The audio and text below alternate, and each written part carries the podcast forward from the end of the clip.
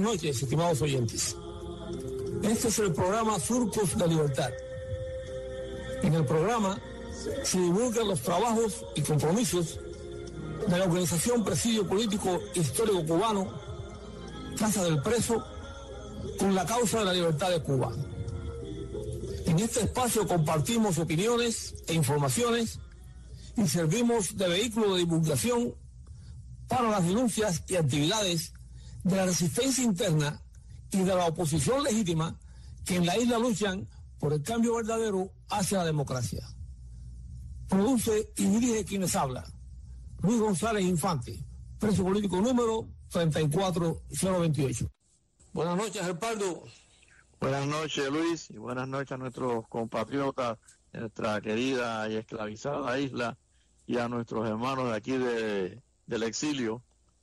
Bueno, Luis, el pasado sábado eh, tuvimos una jornada patriótica y democrática llena de fraternidad en la Casa del Preso, ya que se llevaron a efectuar las, las elecciones generales, de acuerdo a lo establecido en nuestro reglamento, para elegir a los nuevos dignatarios que van a cubrir el periodo del 2021 hasta el 2023 y como bien habíamos ya anunciado en otra eh, otros medios pues solo se presentó una, una candidatura que te lleva a ti como la reelección como presidente y a la mayor parte del ejecutivo para así regir los destinos de nuestra organización.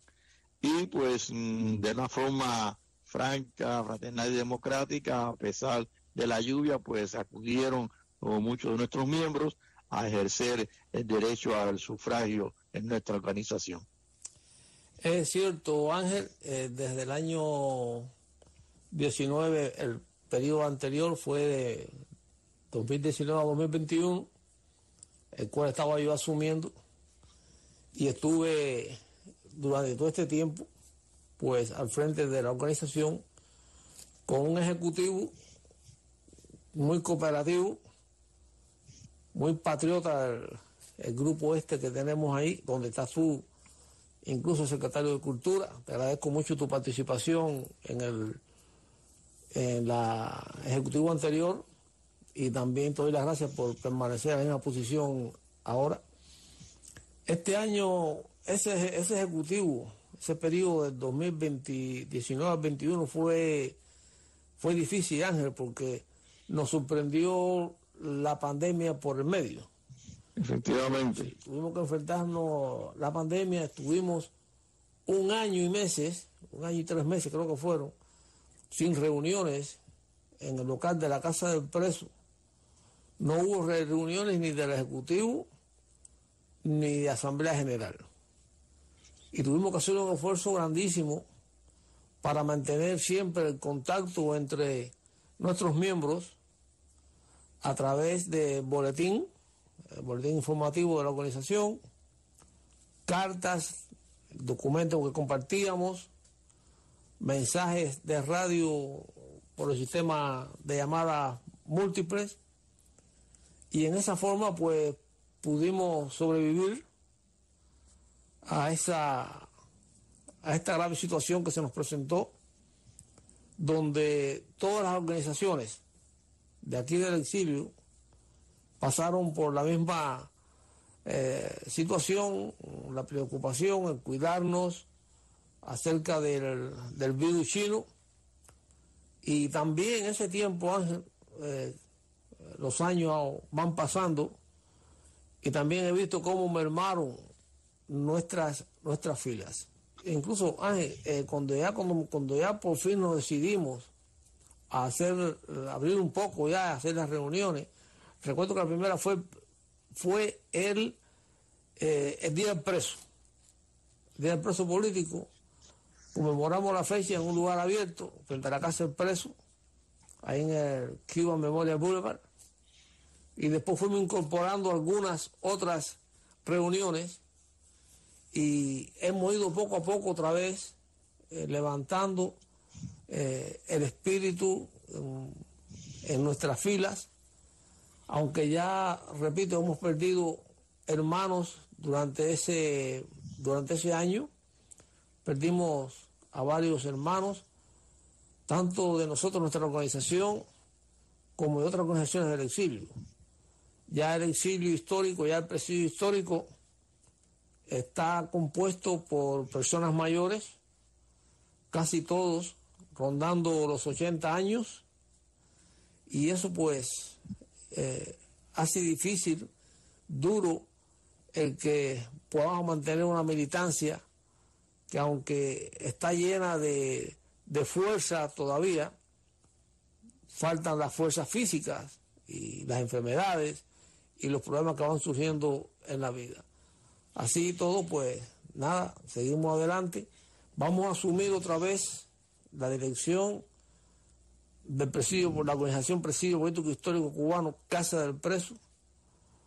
Vamos a hacerlo con, con, con fuerza, con la fuerza que tengamos, con el entusiasmo que tenemos y tenemos que prevalecer en medio de esa circunstancia, Ángel, en medio de la pandemia, eh, también se hizo un trabajo de fuerte físico, de, presencia física, porque en ese tiempo también logramos erigir el monumento a la lucha guerrillera anticomunista, eh, pudimos atender a muchos de nuestros hermanos enfermos, eh, conseguimos vacunas o inyecciones y a través de la organización pues pudimos prestar ese servicio también y era nuestro compromiso estar llamando a nuestros hermanos, llevando aliento y esperanzas. Y bueno, ahora llegamos a este septiembre 21 eh, y tuvimos elecciones.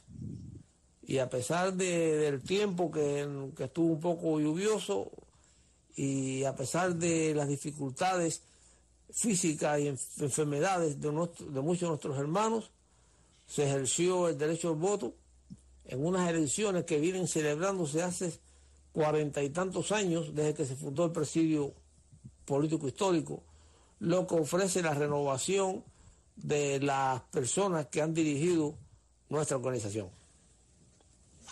Efectivamente, Luis, y hemos podido observar que a pesar de ser un momento bastante difícil, de, seguimos prácticamente incomunicados, aunque no del todo, porque siempre manteníamos el contacto, como bien tú expresaste, y pues poco a poco fuimos mm, realizando las actividades, eh, ya casi después de más de un año eh, sin reuniones, pues volvieron a hacerse siguiendo las estipulaciones establecidas y también además de el acto que se hizo el día del preso, pues tuvimos el, acto por el Día de las Madres, eh, en conmemoración a nuestras, a nuestras madres, y también pues se fueron realizando, ya se están realizando las asambleas eh, todos los, los meses. Así que ya esperamos que la próxima asamblea que corresponde al mes de octubre, pues se hagan las instalaciones, la toma de posesión y a la vez vamos a conmemorar eh, un aniversario más de la fundación de la Casa del Preso. Es cierto, ¿verdad que sí, Ángel? Sí, ya en octubre eh, se instala el Ejecutivo y a trabajar eh, lo que está a nuestro alcance, todo por Cuba. Estamos preparando, preparando las condiciones para la ayuda que debemos prestar a los presos políticos la tiranía ah, llevó a, ha llevado a la prisión con relación al 11 de julio y otros expresos que tenemos allá en Cuba, que siempre hemos estado al tanto de ellos y hemos estado prestando nuestra colaboración a esos hermanos. Así que nada, después de, octubre, cuando estemos otra vez ya instalado el nuevo ejecutivo, seguimos en la pelea y tenemos la tenemos la, la confianza de que el pueblo en, la isla eh, va, va, a reaccionar. Ya hubo lo que pasó en el Movimiento San Isidro, después el el 20 de noviembre y ahora pues también hay otra, otra movida que vamos a tratarla un poquito más adelante. Y Lucy, siempre pues mantenemos la solidaridad con nuestros hermanos y nuestra, la oposición que en Cuba está valerosamente lanzándose a las calles y hemos hecho nuestro también la consigna de patria y vida hasta la libertad.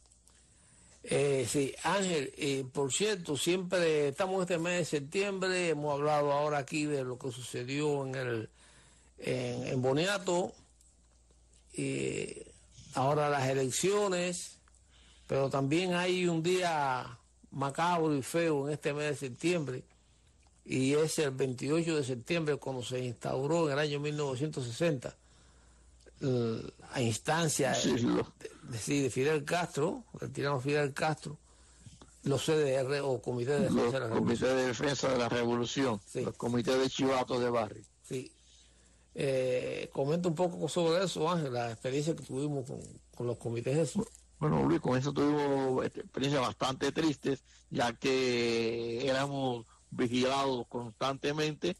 Eh, cuadra por cuadra, pues estaba siempre eh, la presidenta de los CRE y, los, miembros y las personas tenían que inscribirse y aquellas que no se inscribían pues ya estaban prácticamente fichadas como son ellos contrarrevolucionarios o gusanos y nos, decía, nos hacían la vida imposible ya que era deprimente ver cómo inclusive los mismos vecinos pues te vigilaban, entraban a tus casas, te registraban las cosas y se vivió, o se vive una etapa de bastante eh, presión por parte de las mismas personas que antes eran vecinos tuyos, buenos amigos y que de, la hoy a la mañana por la consigna de del régimen de los comunistas pues muchos pusieron Fidel, esta es tu casa, y ya, ya tú ves que se convirtió en sí en algo terrible, eh, y cambiaron los cuarteles en escuelas, pero en cada casa había un cuartel de vigilancia. Correcto, eh, así mismo fue, fueron momentos oh, duros donde muchas personas fueron a prisión y no a cumplir eh, cortas condenas. Eh, nosotros encontramos eh, en, la prisión, cuando estábamos presos, a, cubanos y cubanas que sin estar haciendo en sí revolución, contrarrevolución, sin estar en realidad combatiendo a la tiranía, pues por motivos cualquiera, por señalamiento, porque eran desafectos, porque no les gustaba, pero más nada, no es que estuvieran eh, integrados en alguna organización, algún movimiento de lucha. Y esa chivatería, esa delación, eh, quizás mucho por, por ganar, eh, por, su, por superar arriba a otros que estaban alrededor de ellos, pues también empezaron a delatar y a chivatear y perjudicaron a muchos de esos cubanos, compatriotas, ahí mismo, en la misma cuadra, que como tú decías, hasta el día anterior, o hasta no hacía mucho, eh, eran vecinos y había otro tipo de relación que fue cambiada de, la noche a la mañana. Ángel, eh, vamos a reproducir un trabajo que tenemos con relación a los comités de defensa de la revolución. Es una de las macabras ideas y uno de los grandes, eh, los grandes maldades que ha hecho la tiranía castrista, inspirado todo en la mente malvada de Fidel Castro, que tanto perjudicado. El 28 de septiembre de 1960 se institucionalizó en Cuba la delación, la chivatería en el arco popular, con la creación de los comités de defensa de la revolución, CDR en cada cuadra, en cada fábrica, en cada centro de trabajo. En medio de la efervescencia revolucionaria al principio del triunfo de la revolución, en un acto frente al entonces Palacio Presidencial, el tirano Fidel Castro, en un discurso, estableció oficialmente una de las formas más horribles de la degradación y aberración del cubano. Y lo más triste, la gran mayoría del pueblo en el país aplaudió y aceptó. Desde siempre, los CDR le hicieron daño a la población. Quienes quisieron ganar prebendas y beneficios delataron a sus mismos vecinos por insignificante que fuera la falta, aunque fueran simpatizantes de la nueva ideología. Dijeron que el objetivo de los CDR era vigilar a los contrarrevolucionarios y bajo ese pretexto cualquier desafecto al régimen, aunque no estuviera involucrado en actividades conspirativas, se convertía en un blanco indefenso. Como decían que la revolución tenía ojos y oídos en todas partes, cuando ocurrían sabotajes u otras actividades del clandestinaje contra el gobierno, y los órganos represivos no podían dar con los responsables de los hechos, los comités señalaban a un ciudadano desafecto o gusano de la cuadra y lo responsabilizaban. Así, muchos cubanos, por convicción revolucionaria, fueron condenados a cumplir largas condenas de prisión y hasta fueron llevados frente a un paredón de fusilamiento si los hechos eran connotados, aunque no tuvieran pruebas de los supuestos delitos. Era y son un engendro diabólico de coacción e intimidación.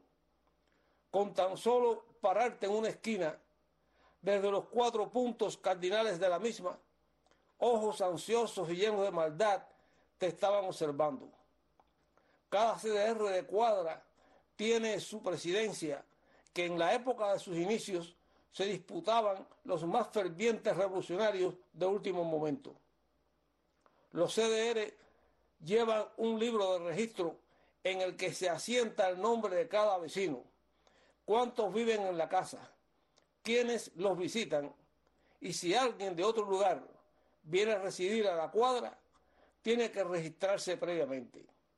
Son los que informan quienes no realizan trabajos voluntarios o no hacen guardia o no pertenecen a la Federación de Mujeres Cubanas, etc. Con el tiempo, a medida que la revolución iba repartiendo la miseria por doquier, además de vigilar a los gusanos, expandieron su rango de la chivatería a los que transportaban un pedazo de carne de res o de cerdo o una libra de café conseguidos en el mercado negro. En la actualidad, ante tanta miseria compartida entre los de abajo, los responsables de los CDR en muchas ocasiones se hacen los de la vista gorda con quienes trafican con víveres y artículos de consumo, ya que estos también suelen ser sus proveedores, los que resuelven, según el decir callejero. Pero están ahí y siguen siendo dañinos y los cederistas, cuando pueden sacar ventaja de su chivatería, aunque ahora muchos estén descontentos, no dudan en convertirse en verdaderos buitres. De hecho, son quienes informan a los jefes de sectores acerca de los opositores pacíficos, de los periodistas independientes, de los activistas de derechos humanos y son los facilitadores de los actos de repudio. Recientemente, Gerardo Hernández Nordelo, el jefe de espionaje de la red Avispa, que operó aquí en los Estados Unidos, que fuera sentenciado a cadena perpetua y luego el expresidente Barack Hussein Obama lo canjeara, fue designado coordinador nacional de los CDR. Y no debe sorprender que Hernández Nordelo tenga como tarea principal recrudecer la vigilancia y la delación de estos organismos de masa ante la corrupción de la que seguramente él forma parte y que corroe al sistema en todos los niveles. Ya que por etapas los CDR han relajado sus figureos a causa de la miseria generalizada. El nuevo director nacional de los CDR tratará de entrar en cintura a su organismo y que retomen la función que mejor saben realizar y para los que fueron creados, chivatear.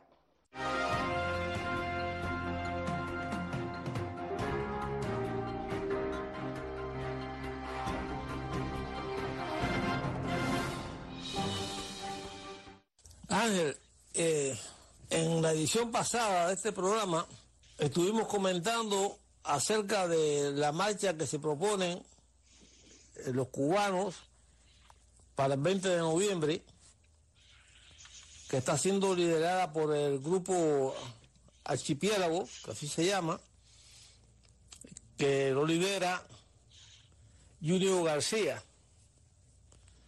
Y después que nosotros hablamos, en el número en la edición pasada, pues se han sumado otras ciudades también buscando con el método este de pedir la autorización a los gobiernos provinciales o de ciudad para llevar a cabo esta propuesta que no deja de ser un tipo de, de reto a la tiranía castrista. Habíamos hablado la reunión en el programa anterior que era muy difícil que la tiranía accediera a, a dar los permisos y cuando aquello solamente estábamos hablando de La Habana. Ahora esto también se ha producido en Santa Clara, en Holguín y también en Cienfuegos. Eh, veremos a ver qué sucede con esto el tiempo es largo todavía aquí a noviembre y como comentábamos anteriormente, pues esto da tiempo también a que la tiranía se prepare y trate de, boicotear la idea esta. Si se lleva a cabo, es decir, que si el gobierno, eh, si el régimen niega la, la autorización para estas marchas, pero también puede que se insista, es decir, que los que están pidiendo hacer la marcha insistan en realizarla y bueno, pues está por ver el resultado. Aquí tenemos, por ejemplo, que mm, una información que nos llega, que hemos leído, cubanos en Santa Clara piden autorización al gobierno para marchar el 20 de noviembre. El grupo Archipiélago informó en sus redes sociales que en la provincia de Villa Clara otro grupo de 22 cubanos había presentado una solicitud al gobierno provincial y el Consejo de la Administración Municipal de Santa Clara para realizar una marcha contra la violencia el próximo 20 de noviembre. Esta es la tercera carta con el mismo propósito que presentan integrantes de archipiélago en instancias oficiales en lo que va de semana no solo para pedir permiso a las autoridades, sino también para exigirles que ayuden a garantizar el desarrollo pacífico de la manifestación y su cobertura periodística. La primera se presentó en La Habana el pasado 21 de septiembre y la segunda en Holguín al día siguiente. En ambos casos, las cartas iban firmadas por grupos de entre 20 y 30 ciudadanos y reproducían el mismo contenido solo con variaciones en sus itinerarios. De acuerdo con la presentada en Villa Clara, la marcha en esta provincia seguirá la siguiente ruta. Desde el parque de la estación de trenes, donde se ofrendará con flores a José Martí en su momento, pasando por la iglesia del Carmen y finalizando en la loma del Capero, desde donde se lanzará una flor a la ciudad de Santa Clara. Al igual que las anteriores, también en el centro del país, la manifestación comenzaría a las 2 de la tarde con una duración aproximada de 3 horas y se contempla que asistan unas 3.000 personas. Y así, estimados oyentes, hemos llegado al final del programa de esta noche.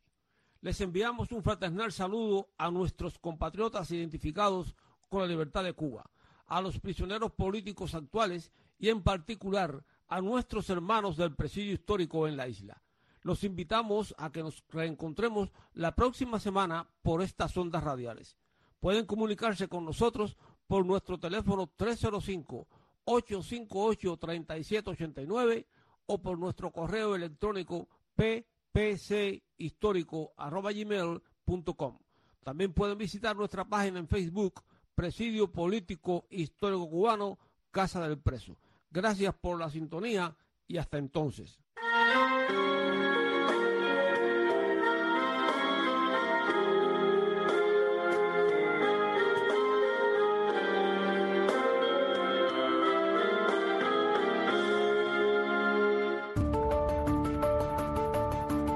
Salud en tus manos. Un segmento sobre el bienestar de tu cuerpo y de tu alma a cargo de la doctora Maritza Fuentes. ¿Qué tal amigos? Muy buenas tardes. Gracias por acompañarnos. Eh, soy su doctora Maritza Fuentes y vamos a comenzar este espacio que es para usted, que se llama Tu salud en tus manos. Vamos a hablar acerca de los más de 150 fármacos diferentes que están siendo investigados en distintos países del mundo y la mayoría de las investigaciones sobre los medicamentos que se están dando a cabo ahora para tratar de encontrar una solución para esta enfermedad que se llama COVID-19 ya existen. La efectividad se está probando ahora contra el coronavirus. Por su parte, el Reino Unido está llevando a cabo el mayor ensayo clínico en el mundo llamado Recovery con 12.000 pacientes. Es uno de los pocos ensayos que ha dado una visión definitiva sobre qué medicamentos están funcionando para la enfermedad COVID-19 y cuáles no. Por otro lado, la Organización Mundial de la Salud está haciendo un ensayo bautizado Solidaridad para evaluar los tratamientos que han demostrado ser promisorios en distintos países del mundo. Hay múltiples compañías farmacéuticas que están haciendo sus propios ensayos con sus drogas, pero en línea general, la investigación se divide en tres diferentes grupos. El primero, en medicamentos llamados antivirales que afectan directamente la habilidad del coronavirus de prosperar dentro del cuerpo. El segundo grupo son los fármacos que aplacan el sistema inmunitario, o sea, que aplacan la inmunidad nuestra. Los casos severos de COVID-19 se producen, tenemos que tener esto en cuenta, cuando el sistema inmune, o sea, nuestras defensas, reaccionan en demasía y acaba entonces dañando el cuerpo. Es una hiperreacción de nuestras defensas que actúa en contra del propio cuerpo. Y en tercer lugar está el grupo de los anticuerpos que pueden dirigirse al virus tomados de la sangre de sobrevivientes de la enfermedad o hechos en laboratorio. Es posible que las diferentes drogas o los diferentes medicamentos funcionen mejor en distintas etapas, y esto es lo que dicen los científicos. Por ejemplo, puede que los antivirales sean más efectivos al comienzo de la enfermedad, mientras que los medicamentos que tienen como blanco el sistema de defensas, o sea, nuestra inmunidad, sean mejores en una segunda etapa. También se están estudiando la combinación de medicamentos. ¿Qué quiere decir esto? Que podría ser en forma de cóctel eh, cuando se llegue a la conclusión de que hay varios antivirales u otros tipos de medicamentos que pueden ayudar para el coronavirus. Se ha hablado que de todas las drogas que están siendo evaluadas, solo una ha demostrado salvar vidas y se llama la dexametasona. Y esto ha sido un avance significativo precisamente en la lucha contra el coronavirus. Por otro lado, le quiero comentar, el ensayo este que se llama recuperación demostró que este fármaco de dexametasona reduce el riesgo de fallecimiento en un tercio para los pacientes que están conectados a un ventilador en una unidad de cuidados intensivos y en un quinto en quienes reciben oxígeno. La dexametasona es un esteroide, como hemos hablado en otras ocasiones, que lo que hace es disminuir, aplacar la inflamación. La inflamación, recordemos que es una reacción que es parte de la respuesta del sistema inmune que realiza a esta enfermedad COVID-19. Tu salud en tus manos. Toma las riendas de tu vida y de tu bienestar escuchando los consejos de la doctora Maritza Fuentes de lunes a viernes en Radio Martí Noticias a las 6 de la tarde y a las 10 de la noche. Radio Martí, siempre contigo.